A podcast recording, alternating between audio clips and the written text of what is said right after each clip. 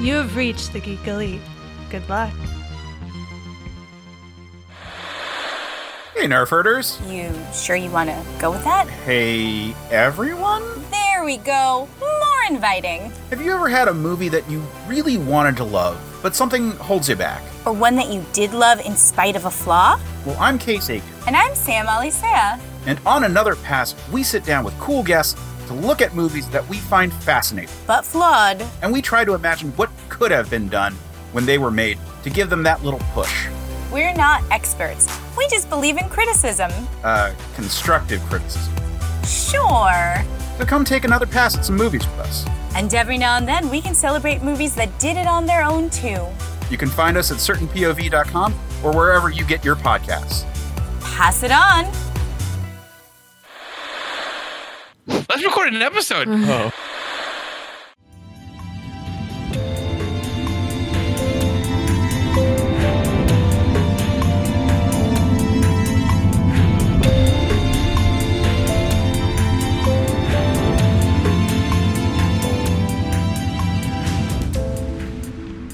Welcome back for another shift on the Geeks Watch. We are back. We are still talking about Loki on Disney Plus. This is a series following around the villainous character of Loki. But is he still a villain? That's what we're trying to find out. Ooh, Are they still a villain? Sorry, are they still a villain? Who is More the villain? importantly, is it is it wrong to ship these two? the, the- the internet has gone wild. Yeah, I was gonna say. Even if it's wrong, they don't want to be right. And quite honestly, at least in Norse mythology, it wouldn't mm. be that far off for Loki. This is true. Naeem has gone on and on about uh, the story when uh, Loki woos a horse. Becomes a horse to woo a horse to give Woo a birth to a mhm. horse. I mean, who hasn't been there? So as you can see, we all have opinions and things to say. Uh, before we get to there, though, we're going to have our week's watch. So Elizabeth, what did you watch this week? So I ha- I finally have a lot to talk about for Weeks Watch for the first time ever because I have managed to watch all of the Fast and the Furious movies for the first time. All except for the one that's out in the theater right now. Except for the one out in theater right now, which we're going to later this evening. But Wait, I, I, I gotta know. Did you watch Hobbs and Shaw most recently? Not most no, recently. not most recently. Dang, I think that has to be the the cap for everything because it's just so crazy. I love that one. It's, it's my favorite. This whole thing is crazy. I don't know. I, they just progressively get crazier. So I watched the first because I I had never seen any of them except Hobbs, Hobbs and Shaw. I saw that one in Hobbs and. Shaw was your first one. was the first one I saw. what? It I wasn't was her very fault. She was confused. She was falling for a dude that loved to watch all the movies, so she had to go to that movie. And I, yeah, but so I have, ne- I had, up till the last week and a half, I had never seen any of the Fast and the Furious movies. So, as listeners will recall, last week, by the time we recorded, I had seen the first two, and I watched the next six this week, which I have not consumed that much in visual probably ever in my life. I, I don't think I've ever watched six movies in a single week. That's Except for you know, if you you catch her on the nights when she's working and wants to uh, have something else on, she can sit through four hours of Criminal Minds at, at, in a sitting, or uh, Buffy the Vampire Matthew Slayer. Gray- That has Matthew Gray Gubler though. Thank you. Stephen understands me. um, but so I I think I've I, I don't know if they should all be consumed in such a short time frame. Uh, I sat there and consumed them with you, so I I disagree. You disagree? okay. I used to have all seven movies when it was still only seven uh, downloaded onto my phone, so I could just sit there and watch them whenever I wanted to. You could tell we approach this from very different ends of the spectrum. Uh, so I will say that my personal favorite movie, much to Mitch's surprise, is actually number six. Hmm. No, number two was her least favorite. Number well, between number two and number eight, those are my least favorites, hands down. I'm a Tokyo Drift man. Fair. You would be, you weeb. Yep. One hundred percent. Yeah. No. That's just the kind of racing I prefer myself, so it just makes sense. Well, that's just what happens after that point in the in the franchise. They they do drifting in all the movies, so it, you're fine. It's just it's just not as tight at curves. I Okay. tell you. Fair enough. No, uh, number six was definitely my favorite. Uh, Mitch presumed it would be five. That's probably a close second, uh, along with I enjoyed seven quite a bit. Three, three and one were kind of in the middle for me, and I really disliked two and eight. I really felt like they screwed characters over in eight in how they approached the character development. I had I it, I was ragging on about it all last night because I was very upset. So the the question is, is that eh, do you want to talk about the whole franchise as a whole right now, or would you rather talk about just six, the one that you like the most? I figure I was just going to talk about them in general because Okay. then I want to be done. All right. With Fast and the Furious forever. Oh, it's not gonna be forever. She after watching nine, she's gonna have two more movies to go watch. I, I have accepted my fate, and I'm just banking these away for when I make him go watch Into the Heights and make him go back and watch Chicago. And Hey, he's not getting out of Hamilton either. yeah. You two need to be quiet. I figure if I prime him with Into the Heights, we can get to Hamilton. It's possible. It's it's it's, possible. it's I- baby I, steps. I thought Hamilton was like a good gateway for musicals Why? because it's not your typical musical. It has like some humor and, and like the rap battle sections are really well done. Because mm-hmm. And it just kind of eases you into like the other aspects. because people think. who know me know how much I love rap and rap battles, right? Yeah, that, I mean that's that's the entire that's that's Yeah. the whole thing that happens in Fast and Furious Seven. The. The problem, the problem for him is the fact that Hamilton was so hyped up. So he just, by principle now at this point, has decided he's going to hate it. So I have to gear him into that. There's, there's no hope. Anyway, Fast know- and the Furious. That's uh, going to be the future of the series. They're not going to go into space. They're going to get Lin Manuel Miranda to write the next one. If they do, then I'll go watch Hamilton. um, Yeah, no. So anyway, eight, eight really bothered me because I just had a real hard time with both Hobbs and Letty not exploring why Dom is doing what he's doing. Like both of those characters are naturally inquisitive and would find that as a critical piece of information that they need to figure out. And the fact that they don't bother really irritates me.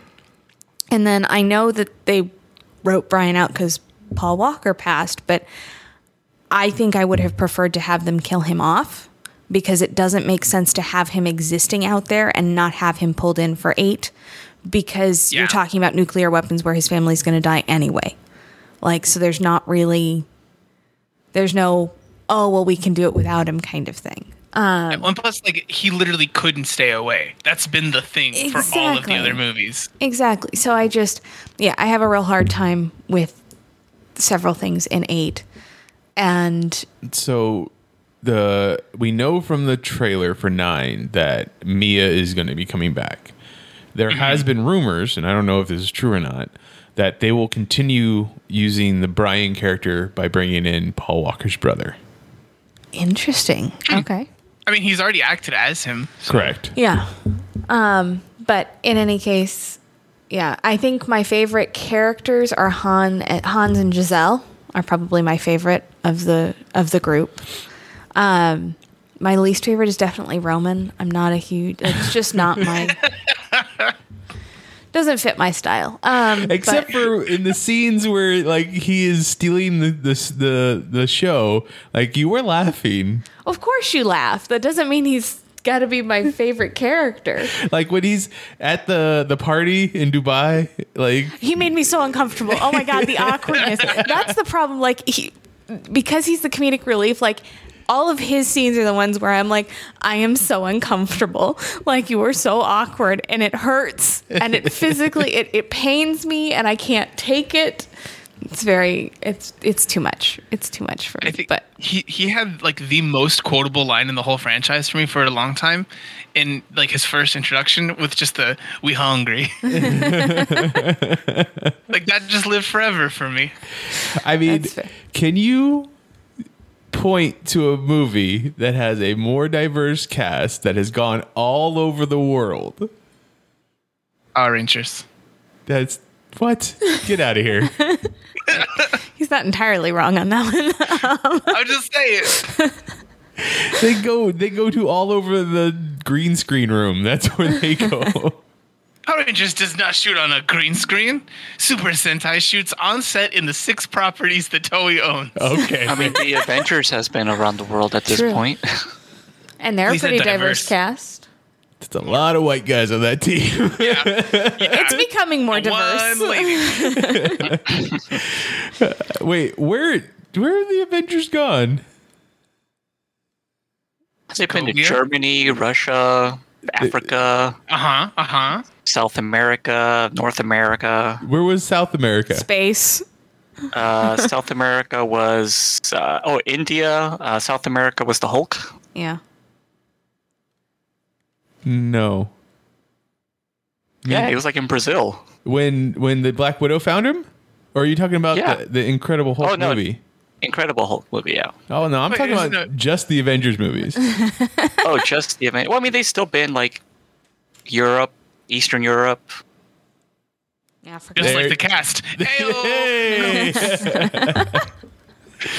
I'm just saying that this, I think this franchise is as flawed as it is and as simple and you know not great story. It's great time and and it, it's worth it. Well, let's face it, you're just in love with Vin Diesel. No, I am absolutely. If anybody, I'm in love with uh, Paul Walker, and he's gone.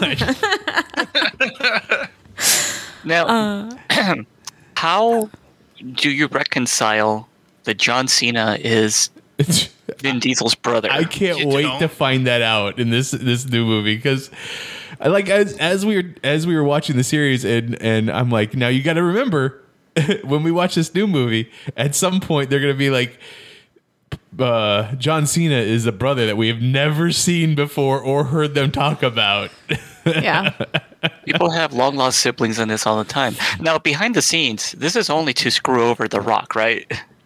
Yeah, yeah, kinda. Like it's definitely they brought him in to replace The Rock as the big, strong dude, and, And you might as well do it with like his biggest like adversary in their previous job, basically. I mean, I don't. I feel like their biggest, his, The Rock's previous biggest adversary in the previous job would have been the would have been Stone Cold. Like they were Well, in, I mean, in, in in, the in WWE that at the regard, same but. Stone Cold's not like the I have- multimedia. Yeah, I have from no like a multimedia Opponent. standpoint. Okay. I don't know. I think that it would have. I. Uh, yeah, sure. Yes. Like he is the he's he's the next one. Like a- it went Hulk Hogan, then it went The Rock, who took it to you know the highest heights. peak that it can go, and now you have John Cena that's coming up behind him. I don't think he's going to make it as big as The Rock. Like he's not going to be a, a household name like The Rock is, but he is close. Like we'll see how well he does as Peacemaker and then his own Peacemaker TV series. But it, I don't, I don't see it getting as. I don't see him becoming the mogul that The Rock is. Like The Rock's in TV series, you know, hosting shows, Presidential run. presidential run. Well, see, The Rock is going to have his own standalone, like, Nation. starring role um, with Black Adam.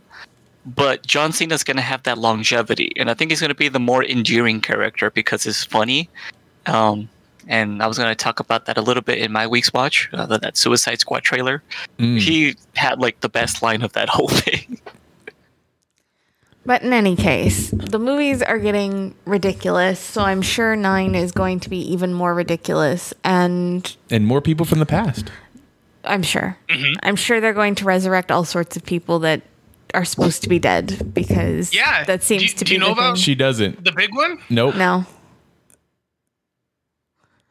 Not Paul Walker. I, I, I figure that's going to be a little difficult. Um, but no, I I don't know. I I think I think where I finally decided like nothing nothing is off limits was either between the driving the cars through the towers in Dubai, Yeah. A, and B, Paul Walker's character jumping off the bus as it's falling down the cliff to grab the back of Letty's car as she swings him around and he's not injured at all. I have this, like, yeah, I think at that point I was like, all right, well, physics don't matter. Doesn't exist. I mean, There's that- no limits. That's all the way at part seven. You mean you got through most of the series before you decided that this is too ridiculous? Like, I would, I was like, this is ridiculous at dragging a safe or a vault around all of Brazil, like, or Rio. I would just like to point out that I called that they switched the safes. you did. The, uh, the, the part for me, honestly, it's it's later, but everything before that, I was like, okay, whatever, like movie nonsense, like we're jumping like Yeah. literal and metaphorical sharks. It's fine. The part where I was like, okay, now we're just doing things, whatever, was actually in Hobbs and Shaw with Idris Elba. Like uh, that was the part. I mean- where I was like, okay, okay. you got farther than I did then. Hobbs and Shaw is like, them- I quit. Hobbs and Shaw, especially Idris Elba's character, is like going straight up comic books. Like they Oh, are like, yes. we mm-hmm. just need to make a supervillain for them to go up against now. Yeah. like more so than than Shaw was. Yeah. but yeah. So no, uh, I Actually, in my opinion, like the Shaw character does the thing that I am the most upset with with the Loki, and we'll get to that when we get to Loki. fair enough. But so that's the Fast and the Furious franchise. I think we mostly watched it on Mitch's DVDs. Yes. Nice. All right, Steven, what did you watch this week? Uh, I didn't go in the same direction as you guys did for this one. Uh, last night, I, I watched a movie that's been out for a long time, also. Uh, but I actually watched The Big Sick Oh, for the first time. for the first time. Okay. Yeah. Um, so it's uh, Kumail Nanjiani. For, for anyone who doesn't know, um, the Thank movie you. is the probably slightly changed, but mostly true, based on reality kind of story of Kumail Nanjiani and the the way that he met his wife, uh, his now wife, and kind of like the the struggles of the beginning of their relationship. Um, she got really sick, and over the over the period, uh, the course of the film, you see him having to kind of process and deal with who he is a person versus who his parents raised him and expected him to be, uh, and then who he was supposed to be socially because of all of that. Uh, and then him marrying the woman that he ended up marrying. It's really good. Um, it's really funny at times. It has some really great performances from pretty much everyone involved. Even Bo Burnham as a like random side character is great in there. Um, you have Ray Romano as his wife's dad, uh, Holly Hunter as his his wife's mom, and they're both fantastic in this as well. So I don't know. It's really good. It's on Amazon Prime. It's an Amazon original. Um, so if you have Amazon Prime, you can watch it for free, basically. I highly recommend it. And just remember, this is pre-swole. Nanjiani. Yeah, very much.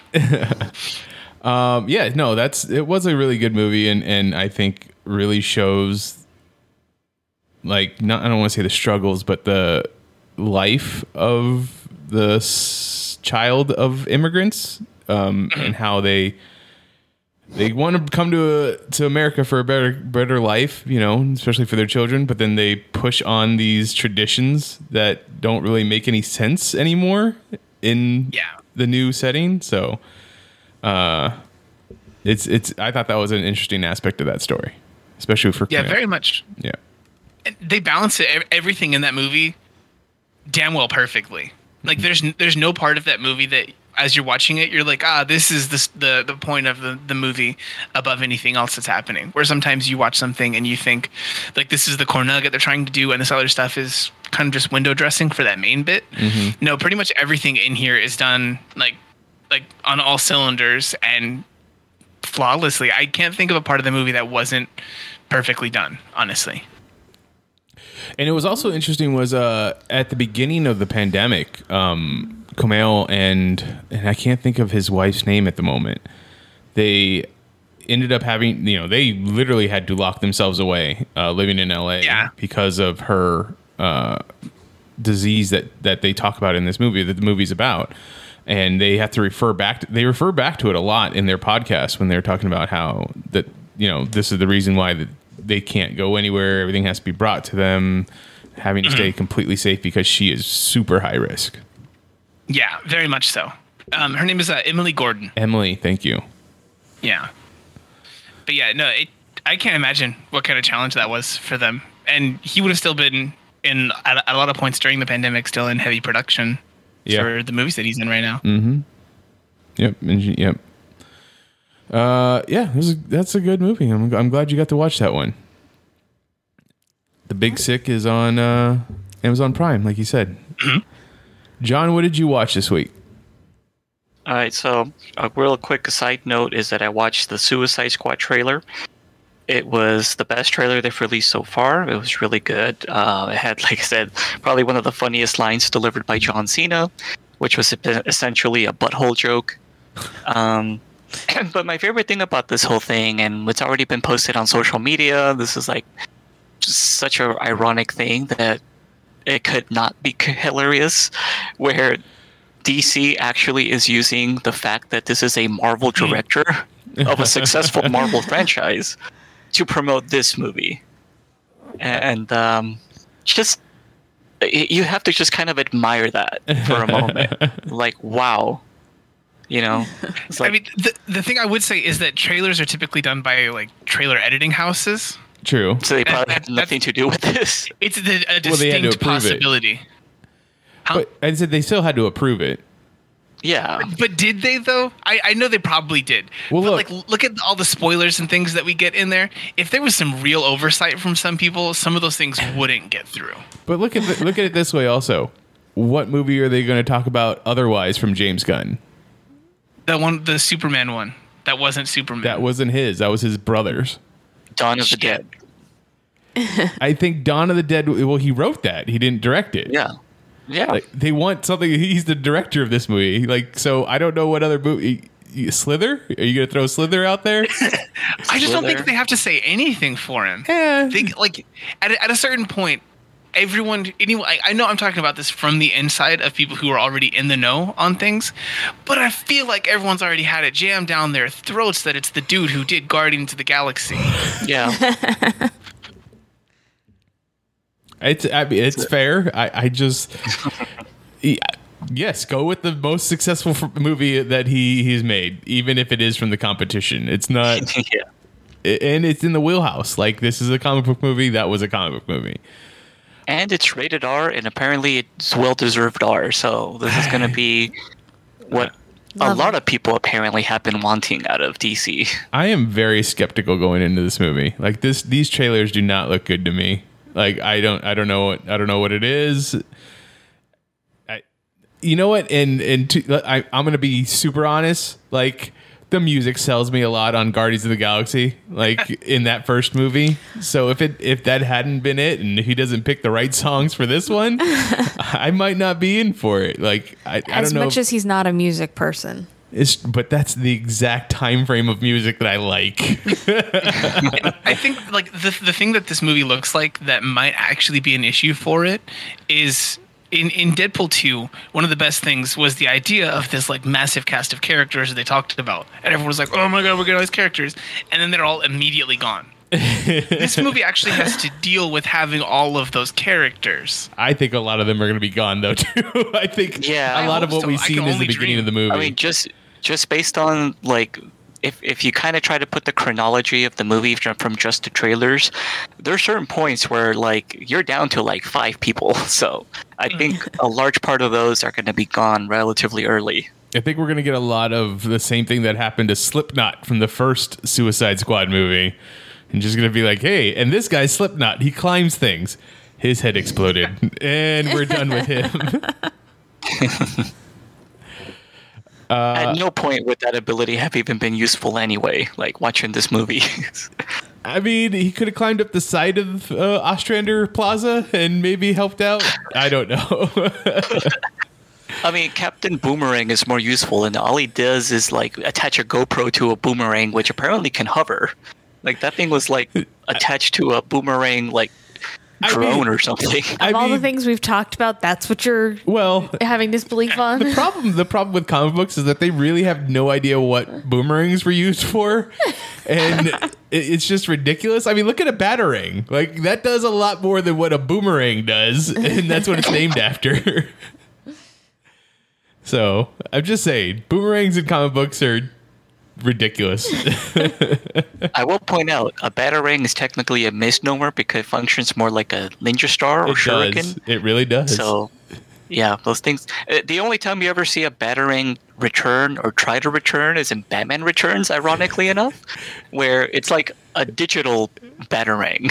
it did it also had a camera on it right just like the one that And and like it had a little touchscreen where you can select the trajectory you wanted to take because there was like he actually had to do real quick mental math. Okay, there's like one, two, three people right here in these positions. Program it, hit send, throw it, and then it gets ultimately stopped by a poodle. Batman. Batman. prep time But anyway, so Oh, that was the trailer for The Suicide Squad. What I actually ended up watching was a movie I've been wanting to watch for a while now, and it uh, I guess I hadn't noticed it was now available to watch on HBO Max. Um, I finally got around to watching Tenet. oh okay what do you Wait, think wait, John, I gotta know. Did you watch this in a situation where you were wearing headphones? No, Okay. then you How did the dialogue come through for you? I had subtitles. okay. Yeah, it the yeah the dialogue is so bad. Yeah, I usually like the voice of people is the hardest part for me to hear anyway because of my little hearing situation. So I usually just watch everything with subtitles whenever it's available. Mhm. Um, Nolan's movies aren't really known for their sound design, really. Um, in most cases, Really? Um, so like, I don't think so. Yeah, like Inception, Inception. maybe. Yeah. Yeah, but Okay. like, it, but that's intentional though because the the bombs are like supposed to represent the music in the earlier levels or whatever. right. Um, Wait, wait, so there's, there's a New Jersey lady talking about explosives that's supposed to represent The time? bombs. so Mitch, thank you for following me on that one. I knew where you were going. so yeah. Um, I have to say though, um, no, of course, no spoilers because this is one of those movies you just kind of have to unravel. Um, I've never been so interested in a movie that I also kind of didn't really care about. Interestingly enough. Honestly, Okay. it's perfect. That's a perfect summary of this whole damn movie. like as interesting and as well thought out as the premise and the logic was, I couldn't care about anyone in it. And the biggest name being Robert Pattinson, I think. I like I don't like there was no characters in this movie. Everybody's just doing something. what's what's the what's the name of the main character? I couldn't tell you. Because they didn't What does tell the main you. character ref- yeah, what does the main character refer to himself as the whole time?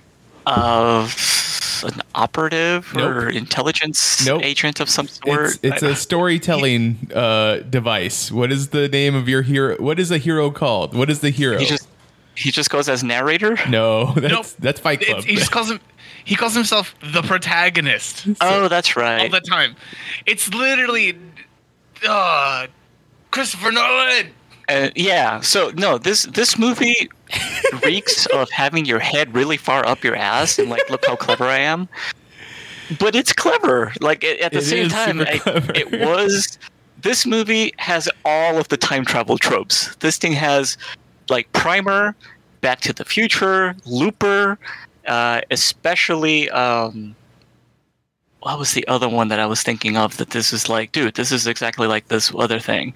I love the idea that they have those machines that make things go backwards in time. Hmm. So everything is like grandfather paradox, and you get the whole like doppelganger. And like as soon as something started happening where you can't tell who is on screen because they're obscured, I was like, that's gonna come back in a big way, and it does in every case. Like, oh, that's exactly what I thought that would be. But the way it's shot was really creative. But I feel like on one. They fucked up on one on one scene. oh, did, which did one? they? Yeah. um, there's a part where they're supposed to have people like uh, moving backwards in the thing, um, and so everyone else is wa- like uh, walking forwards in the scene, and they had the main actors walking backwards. Um, it's a, p- a part of the thing with um, the the big airport stuff, um, and they're supposed to be walking forwards, and so they train them to do this like weird walk that'll look like forwards walking. Oh, okay, reverse, yeah. Kind of. The fire moves Ah, in reverse because they messed it up. Because you can't actually Ah. control fire. Yeah. I, c- you know, I can't blame them that much though, because this must have been a logistical nightmare to try to plan all of those like things just right. Um, but I love the ideas though. I love the ideas in presented here. I as soon as I started seeing like the more crazy shit happen, I was thinking this would have been a perfect anime. It, no, it's it is an anime. Absolutely, it's a, it's a twelve like a twelve episode miniseries. it's Steins Yeah. Gate. yeah, Th- this- honestly, if this would have had the time to flesh to really flesh it out in a more episodic format and with animation you wouldn't have some of those potential like errors because you're controlling everything of course um, i think you would have really been able to dive into it a little bit more and also the way the characters are presented is definitely much more anime where you're just like thrown in like there's no build up there's no nothing oh doctor who that was the other one there was a really really strong as soon as I, I it was revealed, I'm like, really, we're doing the River Song thing here too? okay. It's funny that you bring up Doctor Who because that's going to play into later also. Okay. So yeah, I I agree with you on that one too now. Um, but yeah, this was like it, it had all of the cool stuff I liked about something like Inception, but I just And all the nonsense, incoherent stuff that you came got from in, Inst- in, Interstellar. yes, yes, there you go. It's it's in that perfect marriage in between those where it's interesting enough to have your attention and to at least want to see where it goes, but it kind of feels a little bit like homework. The, thing I said to Mitch right after watching this, because he watched it, um, shared it with me, and I got to watch it, and I just, I feel like at this point, he's he's in a situation where Christopher Nolan is honestly, I think, quite literally diminishing returns with every film now, and I think he's in a spot where he's going to end up um, doing the M. Night Shyamalan thing, where you expect a certain thing from him, and you go into it knowing it. It's not it's not a trick anymore. Like, You know there's something. And in this last one, the whole um, in Tenet, the whole thing for it was just supposed to be this one turn on a narrative, like a narrative device. You know, you you have this one constant story throughout. Everything goes back and picks through it at different speeds in time, reverse time, and all these different things. And I just can't be made to give a shit. Like there, there's there's nothing that really makes it actually a worthwhile exercise outside of like a tech demo for a TV or That's something. exactly this. This felt like a proof of concept of some sort. Yeah. well, and and like and the thing like a, a certain way into it, it's just that proof of concept kind of thing, and then the fact that uh, Mitch, like we talked about it afterwards, it felt like he wanted to make a James Bond film. And then Oh, Mitch yeah. confirmed he said this was him making a James Yeah. Bond film. I was gonna I was gonna say that too. This has so many like Casino Royale Spectre vibes to it. Yeah. I just I, I I can't. I can't love this movie. I the Prestige is one of my favorite movies of all time, and I think that's because it's earlier in his career. Yeah. Yeah, I- well, that would. As much as we don't like the studio getting involved, sometimes you need the studio to get involved and be mm-hmm. like, "Hey, rein it back just a little bit." But you know, the bigger they get, the more successful they get, the the more studios like, "Well, I guess they that person knows what they're doing. Let's just let Yeah. them go." That's Well, what Okay. Oh yeah, no, I was gonna say that's what happens to your, you know, Tim Burton's, your Patty Jenkins. Like sometimes the they do need to be reined in a little bit. And mm-hmm. Your Zack Snyder's. Yes, yeah. but he's getting restored. That's a whole nother episode of a podcast. Yeah. I just he's in a spot right now with Christopher Nolan that's just like the the movie. No, nothing in that movie was improved by the fact that they actually did the plane thing in a practical way with the whole big plane crash thing. Nothing was improved by that. in And- any way, shape, or form. It was just wasted money. No, and that thing that it crashed in was an obvious extension to that area that mm-hmm. was easily collapsible. I thought I saw that too. I was like, I appreciate how much practical work Nolan is putting into this. This was not necessary. at all. it's so it was just very very frustrating. Like I like I'm I'm seeing money being wasted on screen for no reason. I got student loans. Just give 'em- give it to me. Well, it's like an Inception. Like I, I as much as I love that movie, when I see how they they did the reverse gravity thing for that hallway fight with Joseph Gordon-Levitt, like holy shit, the amount of engineering and money that must have been thrown at that thing, that giant Well, even- set that one- on the gimbal. I think that makes sense as as a money thing. Like that's expensive, but that is I think validated. The plane, uh uh But what I'm saying is, it was such a short scene, though. Like to think, Yeah. like in, in production terms, because I think sometimes, like, what if I was a movie director? Like, you know, being like budget conscious, I'm sure is a thing. And I was like, how much clout would I have to get before I would be authorized to be like, okay, so we're gonna have this three minute sequence, and it's gonna cost like three million dollars of our budget just for those three minutes. Like a million be like- dollars a minute is what this is costing. It's it's got to be like the um the scene with the the Valkyries in Thor Ragnarok where Taika Waititi just knew someone who was pioneering that technology. And so Okay. they're like, like he just knew someone who was making some kind of like 4D experience thing or something, and was like, ah, yes, we can use that. Okay, uh, in, in that sense, yes, because then you're you're, it- it's like a mutually beneficial thing. But yeah, like mm-hmm. I I just try to think, man, man, if I try to kickstart a movie, and there was like a three million dollar like sequence I had planned for it, like that'd be a hard sell, you know. It's like it's gonna be on for three minutes only, but it's gonna be really awesome three minutes. Yeah, I don't know, but I'm not I'm not Christopher Nolan, nor will I ever reach that level. So I just had this one. All right. That's Tenet. Tenet is on HBO Max. What'd you watch? And I don't want to discourage anyone from watching it. I mean, it's it's an interesting watch, but just definitely go in feeling like you're probably not going to care afterwards. That even though it was cool, you got nothing really out of it. Uh, for my week, week's watch, don't go that far. Go to HBO Max for Hacks. It's a original series. It's all about Jean Smart plays a older comedian who has a residency. She actually has the first res- residency in Las Vegas, uh, and her uh, stand up is going to be being moved out of the casino that she has been in for a very long time. She's a headliner. She used to be a TV series uh, sitcom mom like in the 70s and uh, it, she's it's all about you know uh, how how the how the scene and the entertainment business has changed throughout time.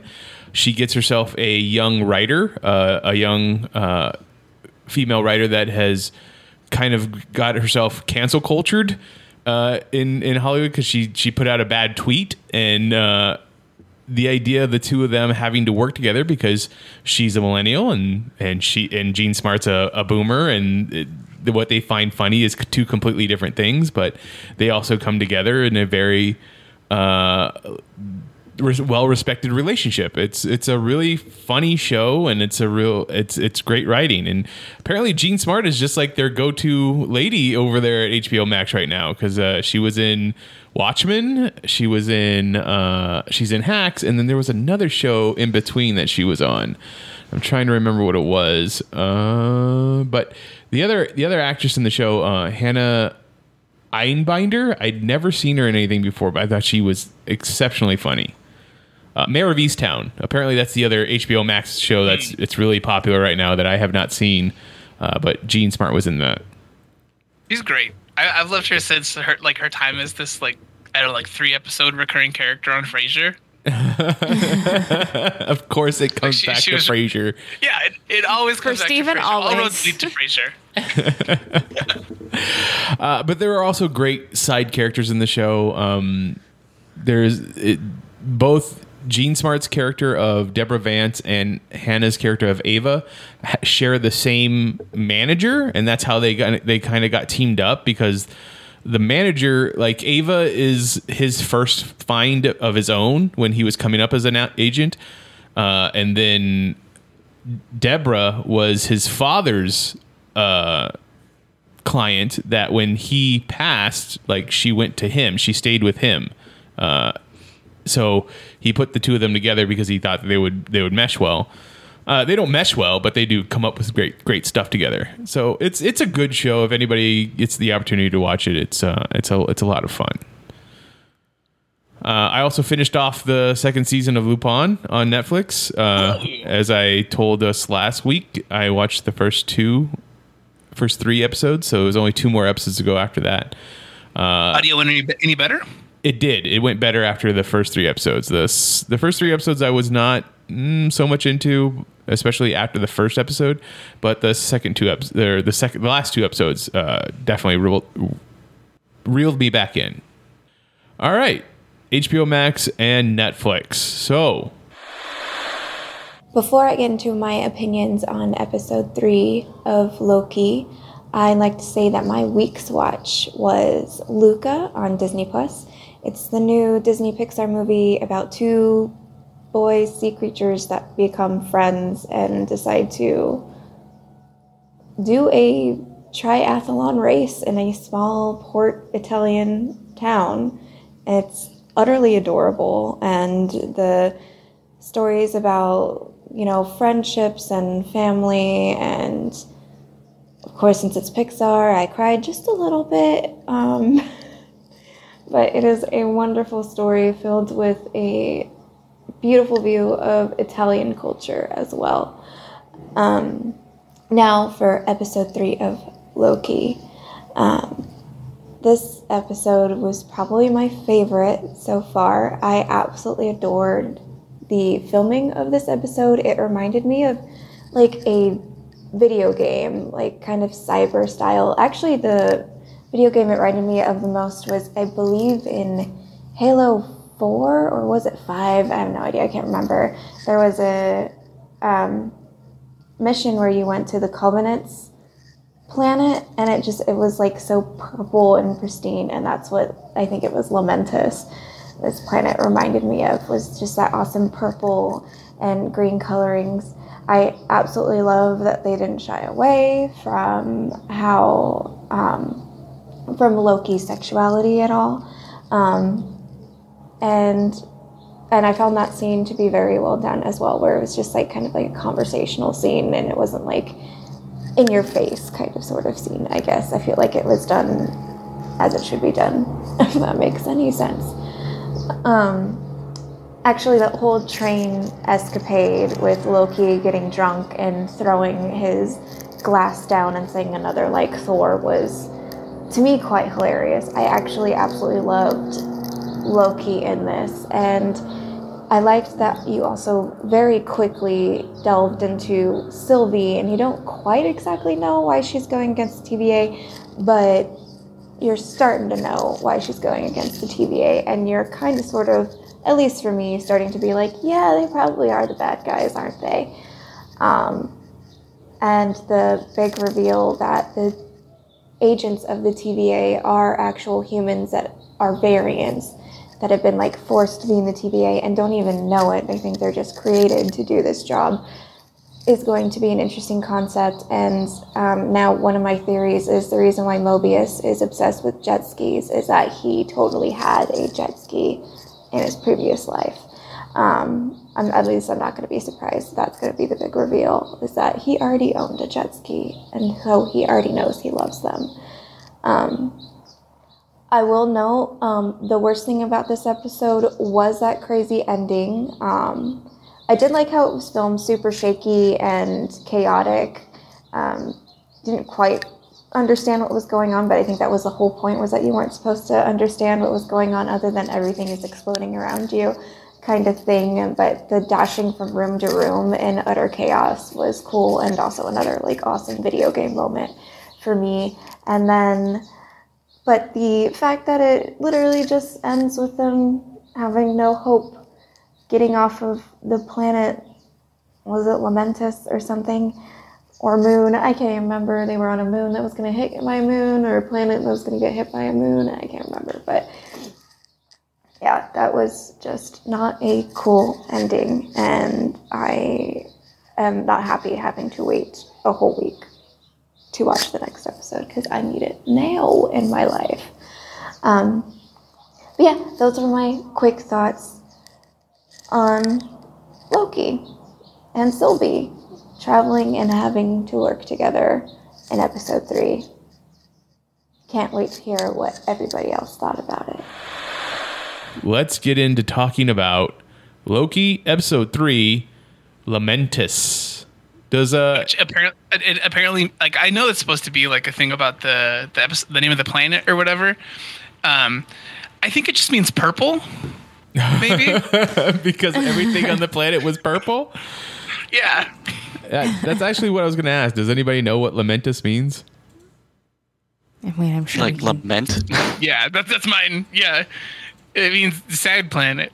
yeah. Well, there you go. Sad purple planet. Sad purple planet. All right. So, um, it we were doing a little bit of talking before the episode, and it sounded like everybody kind of enjoyed this episode. yeah.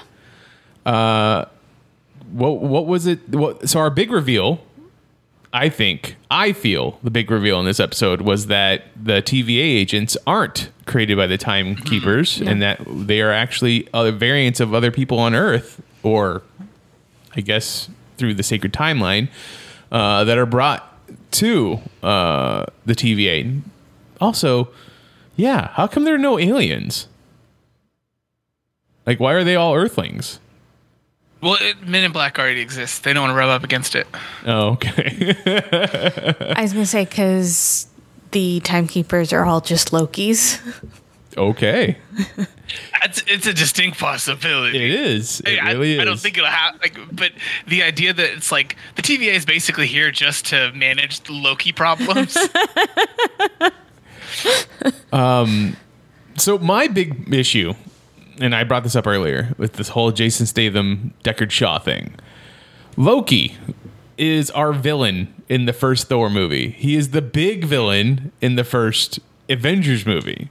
He is very capable. He's very cunning. Yes, he does get defeated, but now we get to this point in Loki's career, and he's bumbling. Like I don't get it. I I need him to be more of a presence. they they they Vegeta him Oh, for the anime people. Vegeta, Hiei in Yu Yu Hakusho, all the bad guys who were like in, like season one initial big bads become friends who are now doofuses.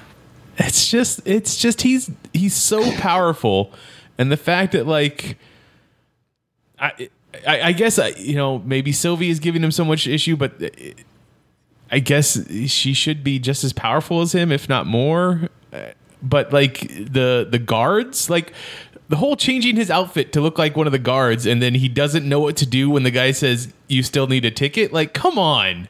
This Yeah. is the god of mischief. He should have been able to talk his way through any of this. They they did explain that in the episode. They tried to hand wave it when he said like that all of the people all of the Asgardians are actually just kind of idiots. so he he hasn't had to have like a, exactly like the sharpest blade on this one. Like a dull knife totally did the work. but you can take into account that he also i mean he he i guess that was the scepter that changed Hawkeye.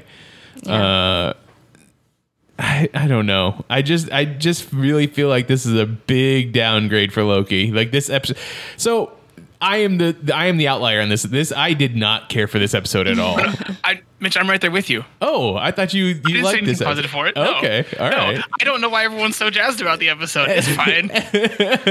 I think I'm with Steven. I, I it was perfectly fine. It didn't hold my attention quite as much as the last episode. Mm-hmm. And as much as it it is a Doctor Who episode, which Oh, yeah. I love Doctor Who. It is I- definitely Doctor. this Who. is not what I want from this show. Like th- they show up on this planet, the planet is being destroyed, and they they have to get to point A. Like it's just so. I don't know. Was I supposed to be learning more about Sylvie in this episode? Because I really feel like we learned more about Loki. I think that's what it was for me. Is that this wasn't about the destination; it was the journey. Ah, is the friendship that It they made along the way? The the Lokis you make along the way.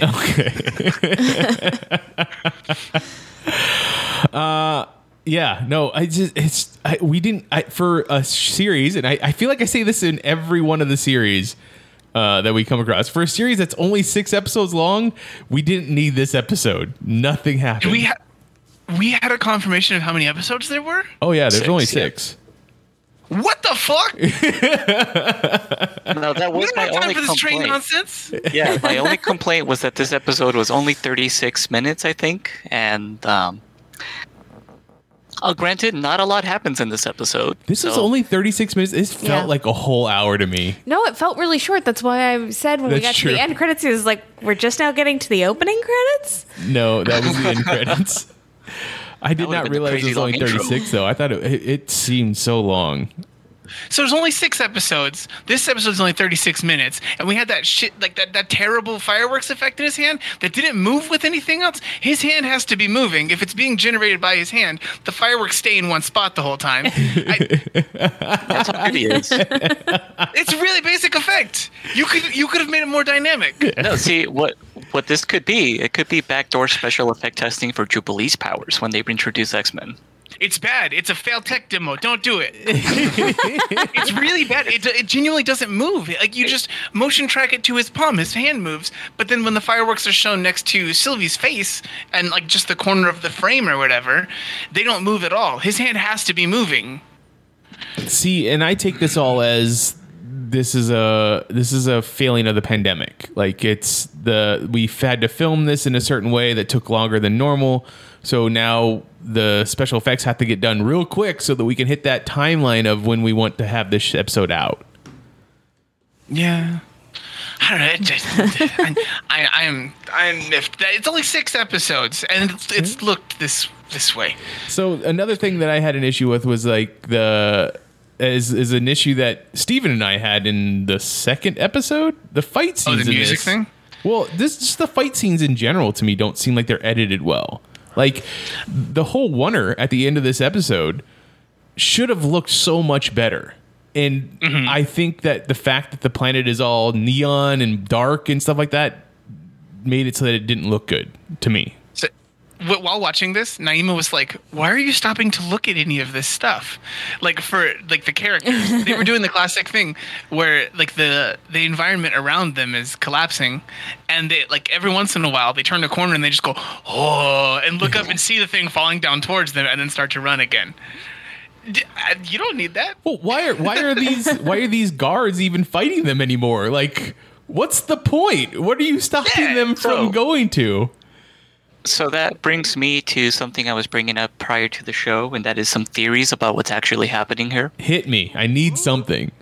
Okay, so um, two things. One that I think has already been debunked is because this ends on a cliffhanger.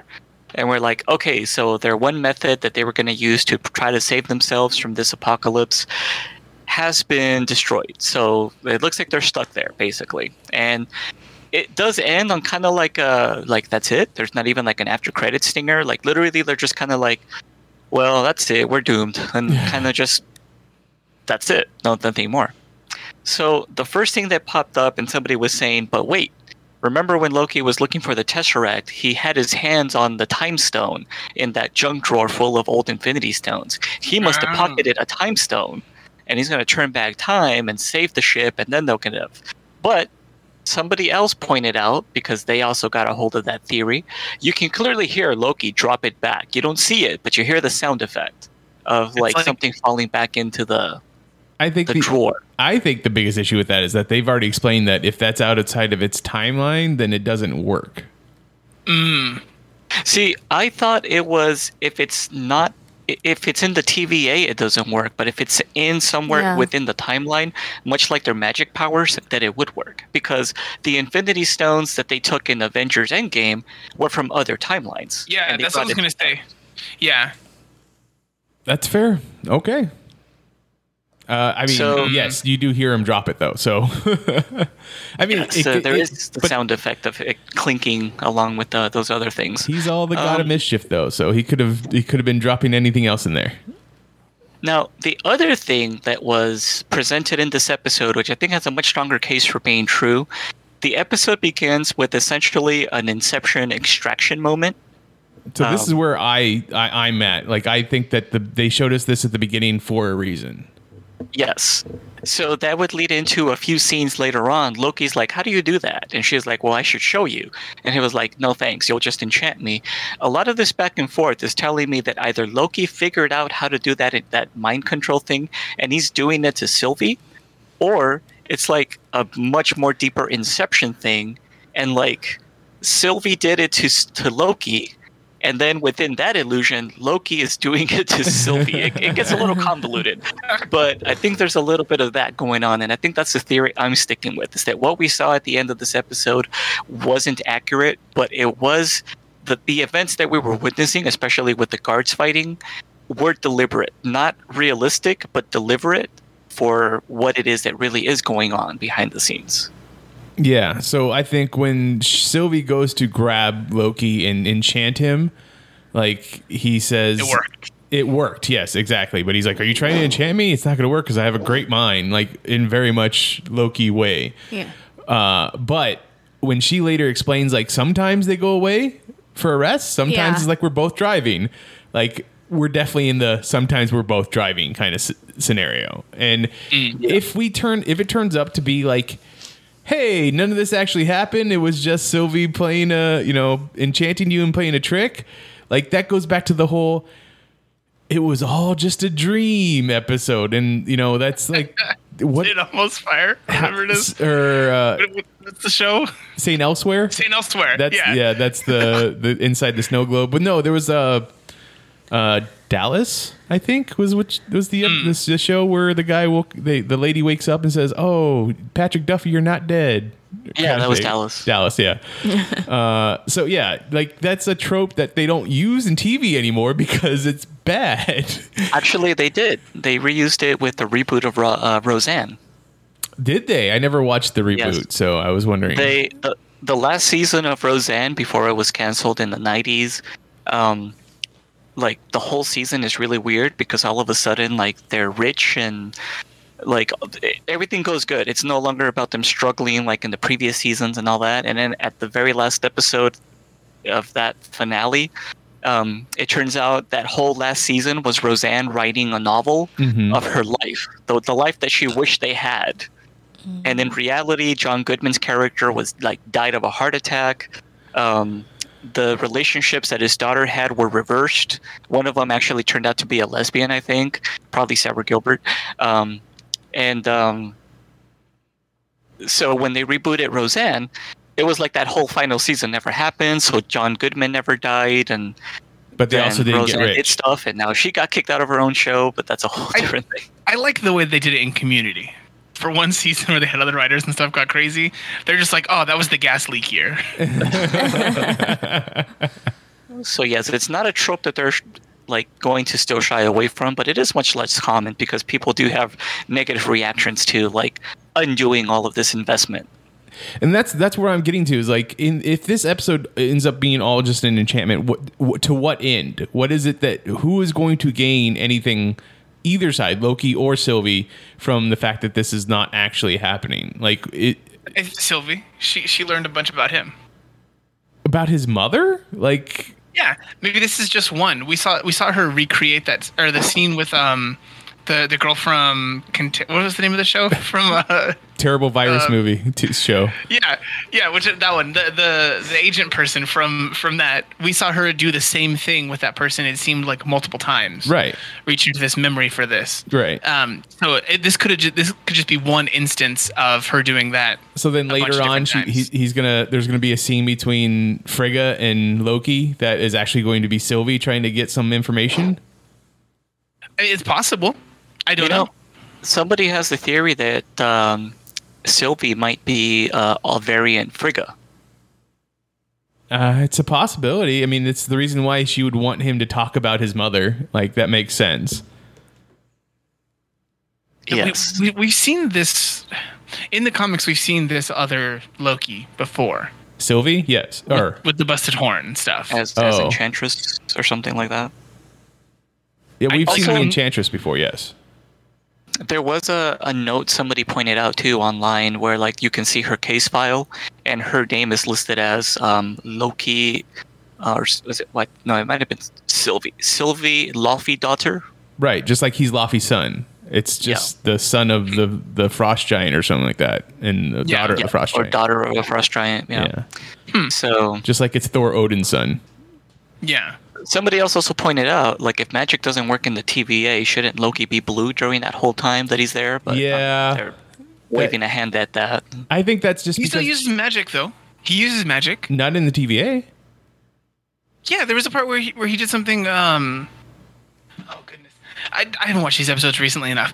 I feel like there was magic at some point in there. Sylvie But I could be attempts to Sylvie attempts to use her magic in this episode. in this episode, and you get a flit of the green, but then it goes away. just like yeah, but Loki tried to use his his magic in the first episode, and it just doesn't work when he's being judged. I'm pretty sure there's not there's nothing being done in the second episode when he's like explaining the salt and pepper and and pouring stuff onto the salad. Uh, but uh, oh, I was gonna go somewhere. Dang it.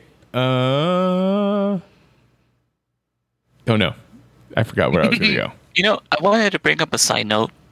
I always thought that Loki uh, created his daggers like the same way that Hela does, Mm-hmm. because she just makes like swords materialize out of her arms and shoots them.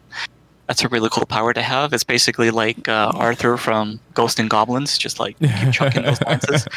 Um, but I guess Loki really does have to have the physical daggers. He just disappears them when he doesn't need them. Yeah, I guess. just, like, just like the Tempad. Yeah, I, I thought that was weird. I thought he, if he's that magical, he could just make daggers appear, you know, or I think that's the, the the extent of his power is illusion. Like it's just to hide things on his body. The the one I liked that uh, he threw the dagger towards Sylvie, and you expect her to grab the dagger and use it to kill the guard, but then she just like hits his face against it instead. I liked that and moment. it just kind of the, bounces. yeah, the face with that has a helmet on it, so it really doesn't hurt him at all. They're, they're they're bad helmets. Those are terrible design. What? Who Yes. thought that the fin visor thing was a good idea? Like You know it- what that looks like? the Cobra Commander. A lot of people are saying Cobra Commander, but I have a better one.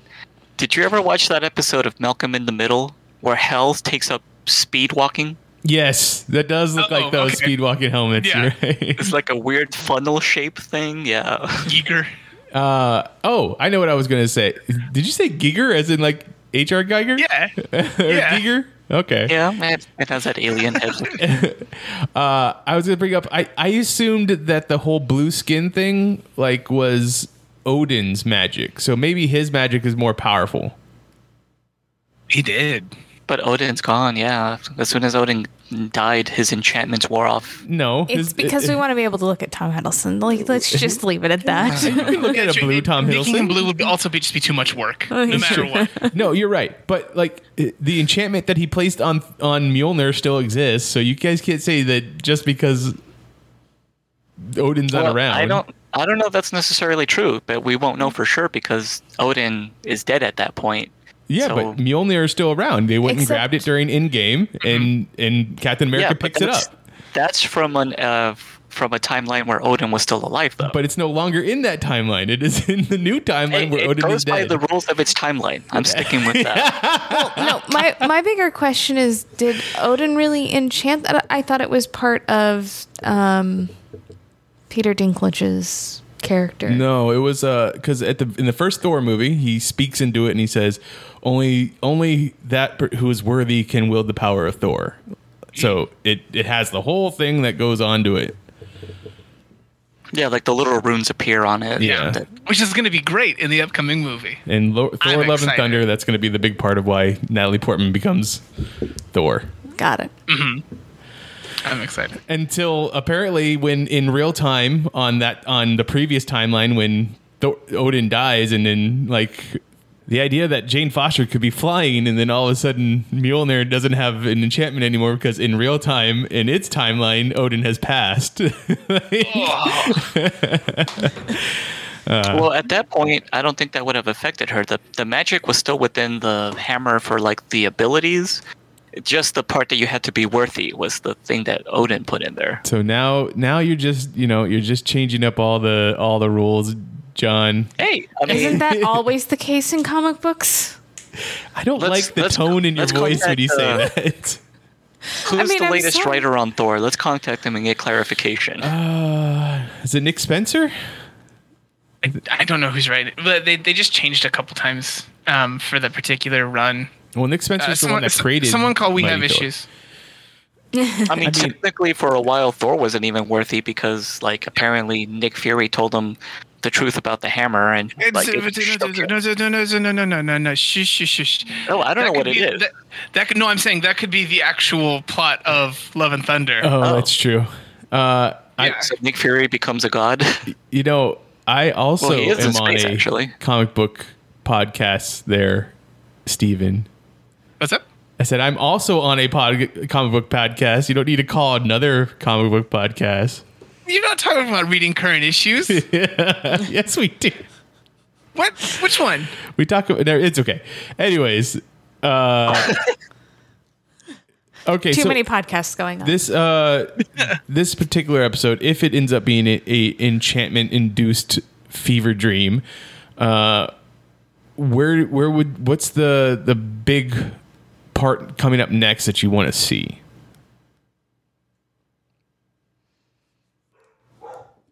I want to see the Ah. TVA, or not the TVA, the Timekeepers. The timekeepers. Yes, they've been building them up too much for them not to show them. I want Loki to free Mobius and get him on a jet ski. That'll be an end credit stinger, I'm sure. Like the whole thing will wrap credits, and then we'll just hear like, "Meow." It's, it's, it's- it's gonna be like wow. that's how they Yeah. sneak it in there. Um, honestly, I I I have at no point in this whole series wanted to try to predict things necessarily. Um, I'm just kind of letting it roll over me. Okay, that's fine. Uh, I, I do expect some kind of like buddy cop moments between the two of them once he reveals the whole "you're a variant" kind of thing to him. Do we ever do we do you think we ever get to see Owen Wilson again in the MCU after this show? I If the TVA is done for, then no. Yeah. Okay. Yeah, I, I don't see I don't see him showing up in the MCU again. Honestly, I don't know if I see Loki showing up in the MCU again after this. That's fair. I think we're, we're definitely in a spot where characters are being shed. Yeah. Yeah, especially characters from the previous phases. So uh anything else anybody wants to bring up? Anything they found important? Who took notes? Nobody. Hmm. Of course not. That's not our style. I, I have one thing to talk about. Oh. So, so the thing that I liked the most was definitely just the interaction between Sylvie and Loki. I just every time those two were talking, bickering, bantering, and sharing moments, I was I was into it. I like their chemistry, which is good because they're supposed to be the same character, or are they? They're. Anyway, uh, one of my favorite moments here was something that was really unexpected. Uh, Loki does a full-on Lord of the Rings and does like a little bar song Oh yeah. um, which I thought it was a cool character moment. Like, if anything, you know, maybe plot wise it was a little bit weak, but there's some good character stuff going on here. And it shows in the subtitles that he's singing in Asgardian. But thankfully, uh, people who speak Norwegian were like, no, that's that, that's Norwegian. It, you know, makes sense, but yeah, that's Norwegian. So they translated it, and I thought the lyrics were pretty interesting. It's uh, it basically translates to, "In storm blackened mountains I wander alone, across glaciers I travel forth. In the apple orchard the fair maiden stands and sings, When will you come home?" And the chorus is in English, which is when she sings, she sings, "Come home." So So what does this song mean to you, John? I, it sounds to me like his mother. Oh. Okay. there's a lot of mother talk in this, and I think his mom is just trying to because he never got the chance to speak to her again in this timeline and he only got to see that she died so i think mainly what this is going towards is for him to get redemption from frigga So three Thor movies are all about Od- or about daddy issues. We get one Loki series. It's about mommy issues. Makes I- sense. I mean, Seems proportional to uh, reality. Yeah. all right.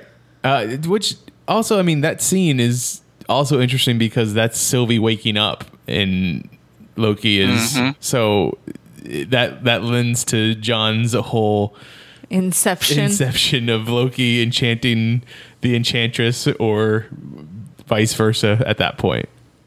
See that's what makes me think that in the next episode we'll get the reveal that this whole thing was an enchantment all along and it's like oh wow like you tricked me whatever. And then is we're gonna get another reveal later that says oh no we were in an enchantment within an enchantment. It was enchantmentception. All right. If you have an opinion, a theory, uh, something that you want us to hear about Loki, please reach out to me. I am at Mitchipedia. GEM. GEM stands for Geek Elite Media. Steven, where can people find you online? You can find me all across social media as some version of Peppermint Gentleman. For Twitter, that's Peppermint Gent for short. John? you can find me on twitter i am at magic bollocks Elizabeth? You can find me with the rest of Geek Elite Media at Geek Elite Media and our Facebook page forward slash Geek Elite Media. Please check out our website, geekelitemedia.com, for archived episodes of this podcast and other podcasts on our network. Check out our Patreon, patreon.com slash geekelitemedia, for exclusive material you can only get if you're one of our patrons. And and if you could please rate and review us on whatever podcatcher you use to listen to us, please, it would help spread the word of our network. But until next time, this is the Geeks Watch on the Geek Elite Media Network saying always remember to geek, geek out. out. This concludes our broadcast. Beep.